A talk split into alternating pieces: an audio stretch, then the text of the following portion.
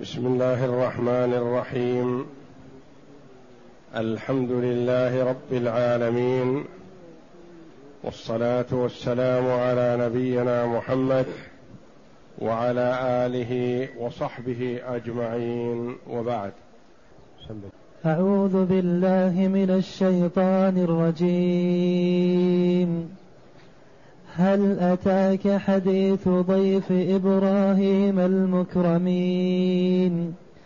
إذ دخلوا عليه فقالوا سلاما قال سلام قوم منكرون. فراغ إلى أهله فجاء بعجل سمين. فقربه إليهم قال ألا تأكلون؟ فأوجس منهم خيفة قالوا لا تخف وبشروه بغلام عليم فأقبلت امرأته في صرة فصكت وجهها وقالوا عجوز عقيم وقالت عجوز عقيم قالوا كذلك قال ربك إنه هو الحكيم العليم. هذه الآيات الكريمة من سورة الذاريات جاءت بعد قوله جل وعلا وفي الأرض آيات للموقنين وفي أنفسكم أفلا تبصرون. وفي السماء رزقكم وما توعدون فورب السماء والأرض إنه لحق مثل ما أنكم تنطقون. هل أتاك حديث ضيف إبراهيم المكرمين إذ دخلوا عليه؟ في هذه القصة يذكر الله جل وعلا إتيان الملائكة عليهم الصلاة والسلام إلى خليله إبراهيم عليه الصلاة والسلام. جاءوا إليه بصورة بشر بصورة من بني آدم كأنهم وهم ملائكة والملائكة جعلهم الله جل وعلا يأتون إلى رسله أحيانا في صورة بني آدم كما جاء جبريل عليه الصلاة والسلام مرة إلى نبينا محمد صلى الله عليه وسلم في صورة دحية الكلبي شيخ من شيوخ العرب. وجاء أحيانا في صورة رجل لا يعرف حينما جاء يسأل النبي صلى الله عليه وسلم عن الإسلام والإيمان والإحسان والساعة وأمارات الساعة.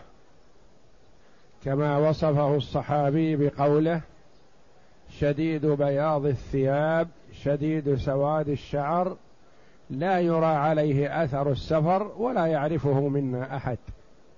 رجل جاء إلى النبي صلى الله عليه وسلم وهو جبريل عليه الصلاة والسلام.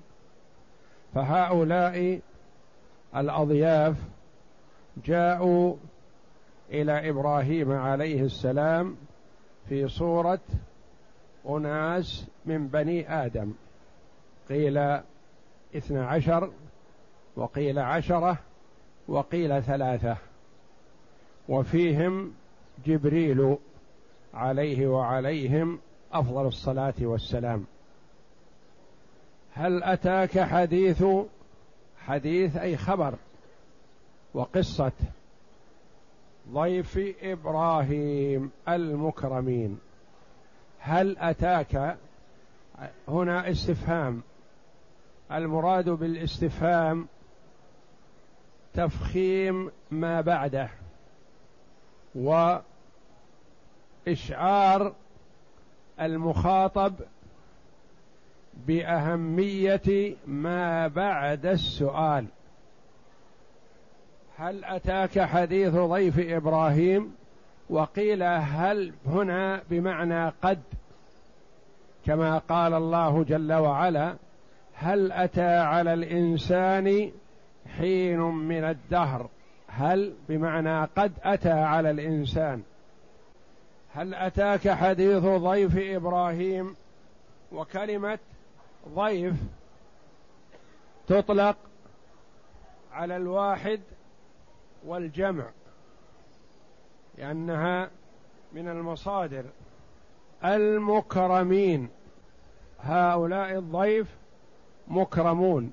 مكرمون عند الله جل وعلا.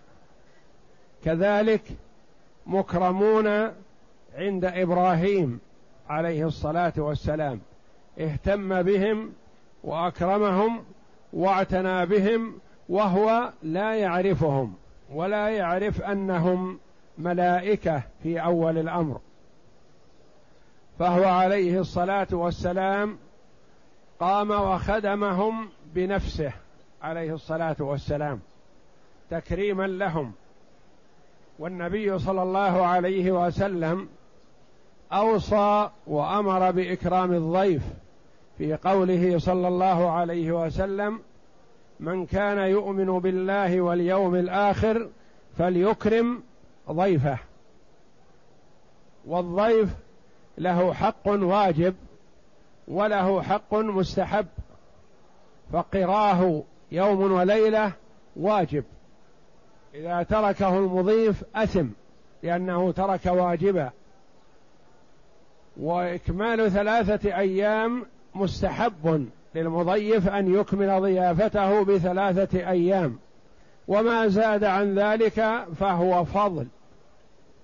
يعني ليس بواجب على الإنسان وليس بمؤكد عليه ليس من المستحب المؤكد.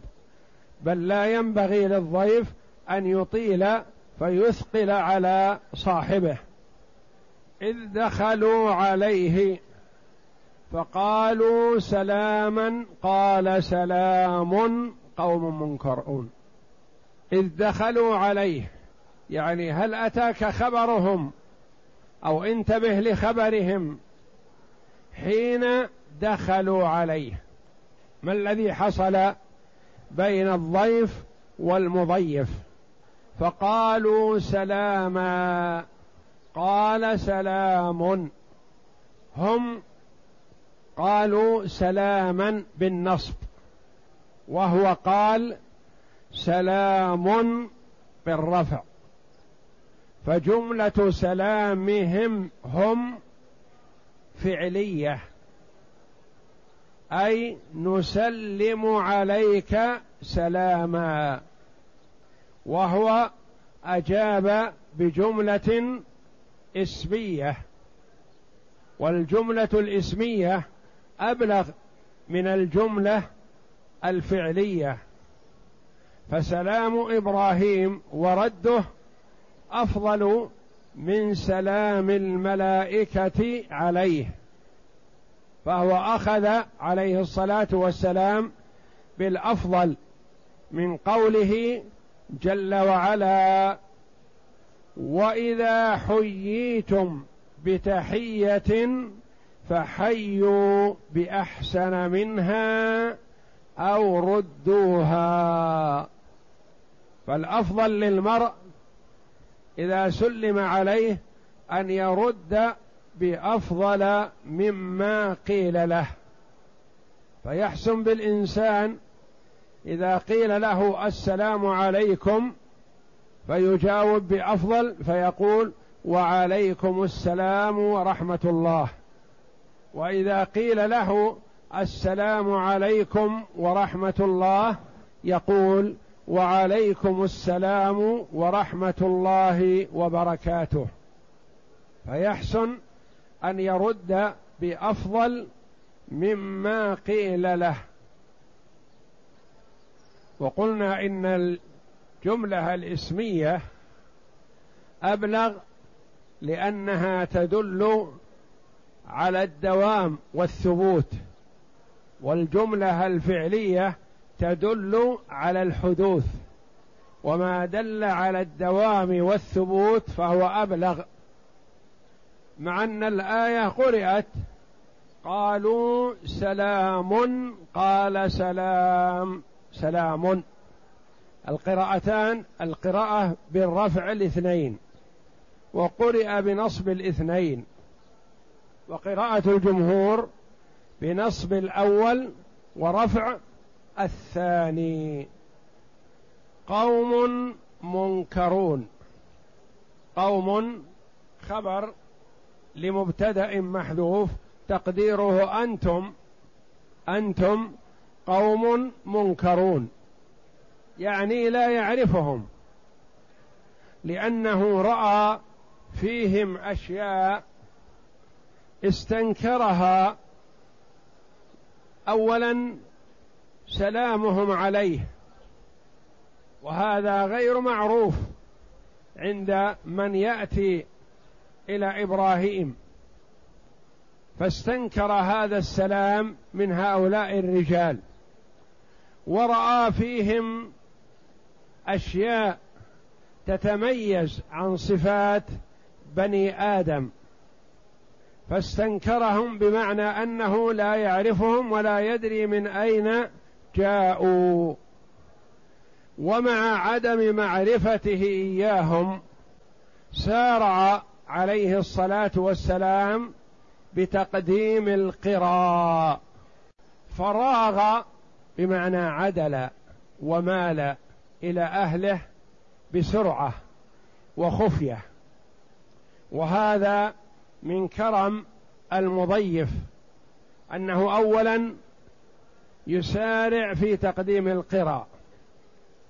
ثانيا أنه لا يشعر الضيف بذهابه إلى أهله من أجل تقديم القراء خشية أن يمنعه الضيف.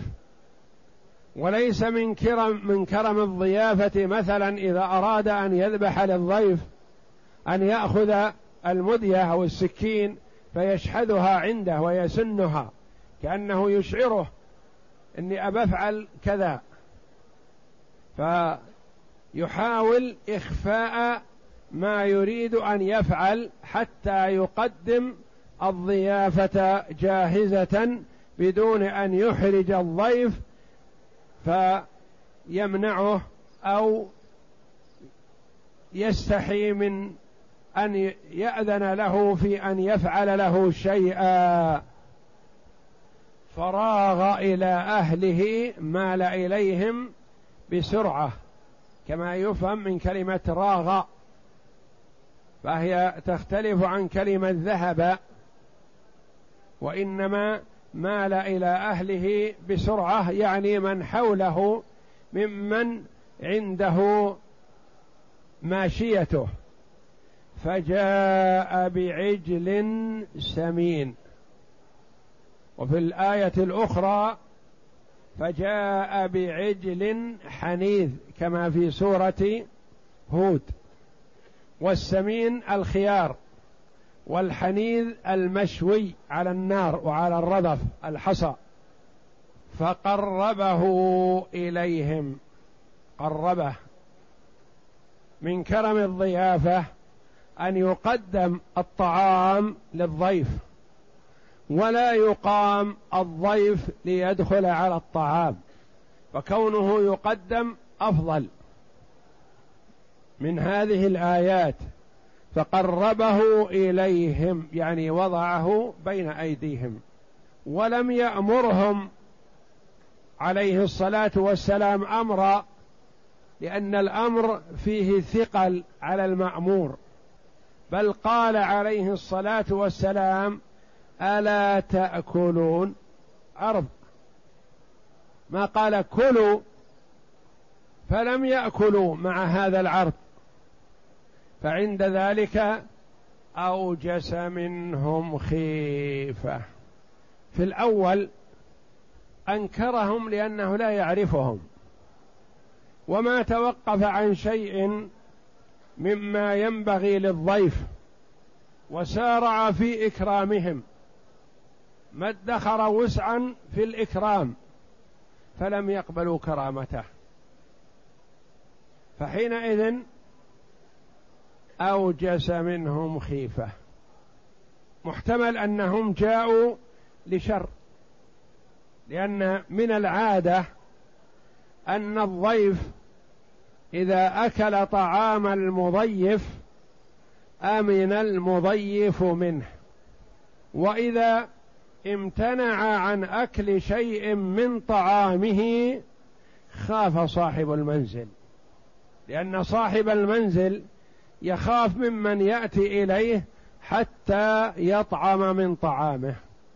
فإذا طعم من طعامه أمن. لأنه ليس من العادة عند الخيار أن يأكل من طعامه ويؤذيه. لكن لما امتنعوا عن الأكل أوجس منهم خيفة. ما يدري ما الذي جاء بهم.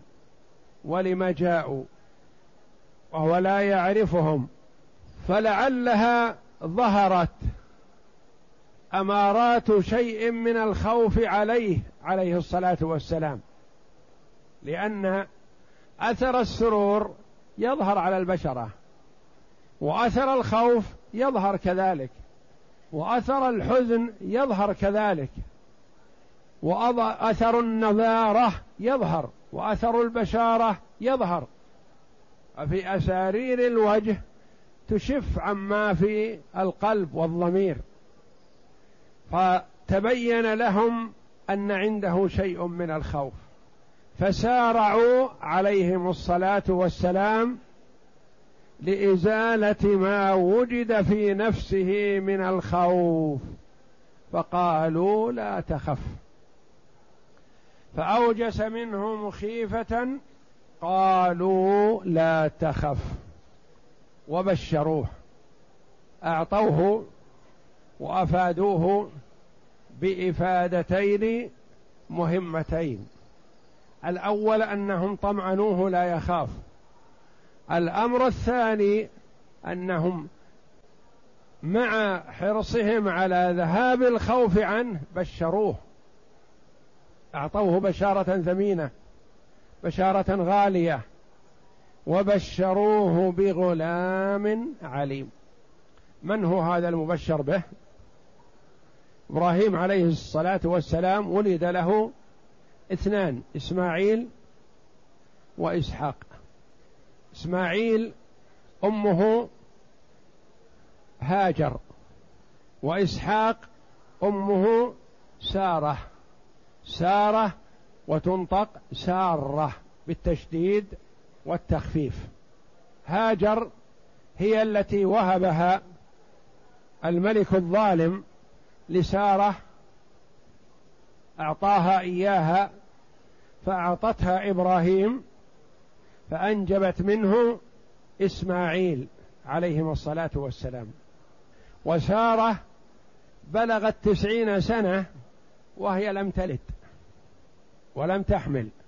فهي عقيم والعقيم هو الذي لا يولد له من الرجال أو النساء. يقال رجل عقيم وامرأة عقيم. فهذا المبشر به ولد إبراهيم من سارة التي هي زوجته. وتلك أمة موهوبة لسارة فوهبتها لإبراهيم. فأنجبت منه إسماعيل. لأن الله جل وعلا قال في الآية الأخرى وبشرناه بإسحاق ومن وراء إسحاق يعقوب. بشره الله جل وعلا بأنه يولد له إسحاق. وأن إسحاق يلد يعقوب في حياة إبراهيم عليهم الصلاة والسلام.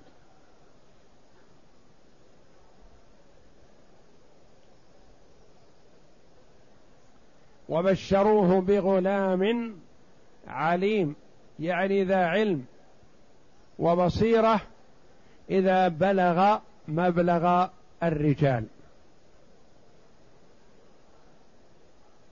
وعليم صيغة مبالغة من اسم الفاعل عالم. أي أنه ذا علم وهو نبي من الأنبياء عليهم الصلاة والسلام. هذه القصة قد تقدمت في سورة هود والحجر أيضا. يعني تقدمت في سورتين سابقتين قبل سورة الذاريات سورة هود وسورة الحجر. نعم. وقوله هل أتاك حديث ضيف إبراهيم المكرمين؟ أي الذين أرصد لهم الكرامة وقد ذهب الإمام أحمد وطائفة من العلماء إلى وجوب ضيافة النزيل وقد وردت السنة بذلك كما هو ظاهر التنزيل. وقوله قالوا سلاما قال سلام الرفع أقوى وأثبت من النصب فرده أفضل من التسليم. ولهذا قال تعالى وإذا حييتم بتحية فحيوا بأحسن منها أو ردوها. فالخليل اختار الأفضل. وقوله قوم منكرون وذلك أن الملائكة وهم جبريل وإسرافيل وميكائيل قدموا عليه في صورة شباب حسان عليهم مهابة عظيمة ولهذا قال قوم منكرون. فرا يعرفهم على هذه الصورة وإلا فهو يعرفهم صلى الله عليه وسلم على صورة الملائكة لأنهم قد جاءوه قبل ذلك. فراغ إلى أهله أي انسل خفية بسرعة فجاء بعجل سمين أي من خيار ماله. وفي الآية الأخرى فما لبث أن جاء بعجل حنيذ. بعجل حنيذ وبعجل سمين يعني من الخيار. وروي أن أكثر مال إبراهيم من البقر عليه الصلاة والسلام. أي من خيار ماله. وفي الآية الأخرى فما لبث أن جاء بعجل حنيذ أي مشوي على الرضف فقربه إليهم أي أدناه منهم. قال ألا تأكلون؟ تلطف في العبارة وعرض حسن. وهذه الآية انتظمت آداب الضيافة فإنه جاء بطعامه من حيث لا يشعرون بسرعة. ولم يمتن عليهم أولا فقال نأتيكم بطعام. بل جاء به عرض عليهم يعني قال هل تريدون طعام؟ هل أنتم جياع تريدون نعجل الطعام مثلا؟ قربه وأدناه إليهم ولم يسألهم فيحرجهم. ولم يمتن عليهم أولا فقال نأتيكم بطعام. بل جاء به بسرعة وخفى وأتى بأفضل ما وجد من ماله وهو عجل وهو عجل فتي سمين مشوي. فقربه إليهم لم يضعه وقال اقتربوا بل وضعه بين أيديهم ولم يأمرهم أمرا يشق على على سامعه بصيغة الجزم بل بل قال اقتربوا ألا تأكلون على سبيل العرض والتلطف؟ كما يقول القائل إن رأيت أن تتفضل وتحسن وتتصدق فافعل. يعني يعرض عليه عرض ولا يأمره. نعم. أدبا معه. وقوله فأوجس منهم خيفة هذا محال على ما تقدم في القصة في السورة الأخرى وهو قوله فلما رأى أيديهم لا تصل إليه نكرهم وأوجس منهم خيفة. يعني ما مدوا أيديهم إلى الطعام لأنهم ملائكة عليهم الصلاة والسلام فهم لا يأكلون. لكن لما لم يمدوا أيديهم إلى الطعام أوجس منهم خيفة نكرهم يعني خشي منهم. وأوجس منهم خيفة خاف أنهم جاءوا لشر لأن من جاء لشر لا يأكل عند المضيف. قالوا لا تخف إن أي استبشرت بهلاكهم لتمردهم وعتوهم على الله فعند ذلك بشرتها الملائكة بإسحاق ومن وراء إسحاق يعقوب. هذا في سورة هود. نعم فضحكت فبشرناها بإسحاق ومن وراء إسحاق يعقوب. نعم. قالت يا ويلتى أألد وأنا عجوز وهذا بعلي شيخا؟ إن هذا لشيء عجيب. قالوا أتعجبين من أمر الله رحمة الله وبركاته عليكم أهل البيت؟ إنه حميد مجيد. هذه الآيات في سورة هود. نعم. ولهذا قالها هنا وبشروه بغلام عليم فالبشارة له هي بشارة لها لأن الولد منها فكل منهما بشر به. فأقبلت امرأته في صرة. فأقبلت امرأته في صرة. صرة. أقبلت أولا تكلمت. لأن الإقبال هذا ليست ليس المراد والله أعلم أنها جاءت من بعيد هي كانت معهم في البيت. وإنما توجهت إلى هذا الشيء مثل ما يقال مثلا أقبل يسبني أو أقبل يشتمني أو أقبل كذا وهو موجود من قبل ما جاء من بعيد. فهنا كذلك والله أعلم. فأقبلت امرأته في صرة يعني في صرخة في صوت تعجب واستنكار. كيف تبشر بغلام وهي تبلغ من العمر تسعين سنة وما ولدت من قبل؟ ما ولدت في أيام شبابها وفي سن ولادتها ما ولدت. فكيف إذا بلغت تسعين سنة أو أكثر من ذلك؟ وزوجها كذلك ما ولد له وهو في سن الشباب وقد بلغ مئة سنة أو مئة وعشرين على ما قيل فكيف يكون الولد؟ استغربت هذا فأقبلت امرأته في صرة يعني صرخة صيحة صيحة تعجب واستغراب وصكت وجهها. قالوا الصك ضرب الشيء بشيء مفترش مفروش. ما ضربت وجهها بحصاد أو بعصا أو بشيء حاد وصكت وجهها قالوا ضربته بيدها مفلولة الأصابع. قالوا كما تفعل النساء عند استغراب الشيء. تضرب جبينها بأصابعها مفلولة. إذا قيل لها خبر تعجبت منه ضربت جبينها بشيء بأصابعها استغرابا. وصكت وجهها وقالت عجوز عقيم. كيف البشارة؟ اولا عجوز. امرأة كبيرة في السن والكبيرة في السن لا تلد وإن كانت قد ولدت من قبل. فما بالك بها وقد كانت عقيم أيام سن الولادة؟ ما ولدت. أيام سن الولادة ما ولدت. قالت عجوز عقيم. يعني استغراب واستبعاد لهذه البشارة. قالوا كذلك قال ربك. العلم هذا جاء من الله جل وعلا لا منا محتمل للصدق والكذب لا.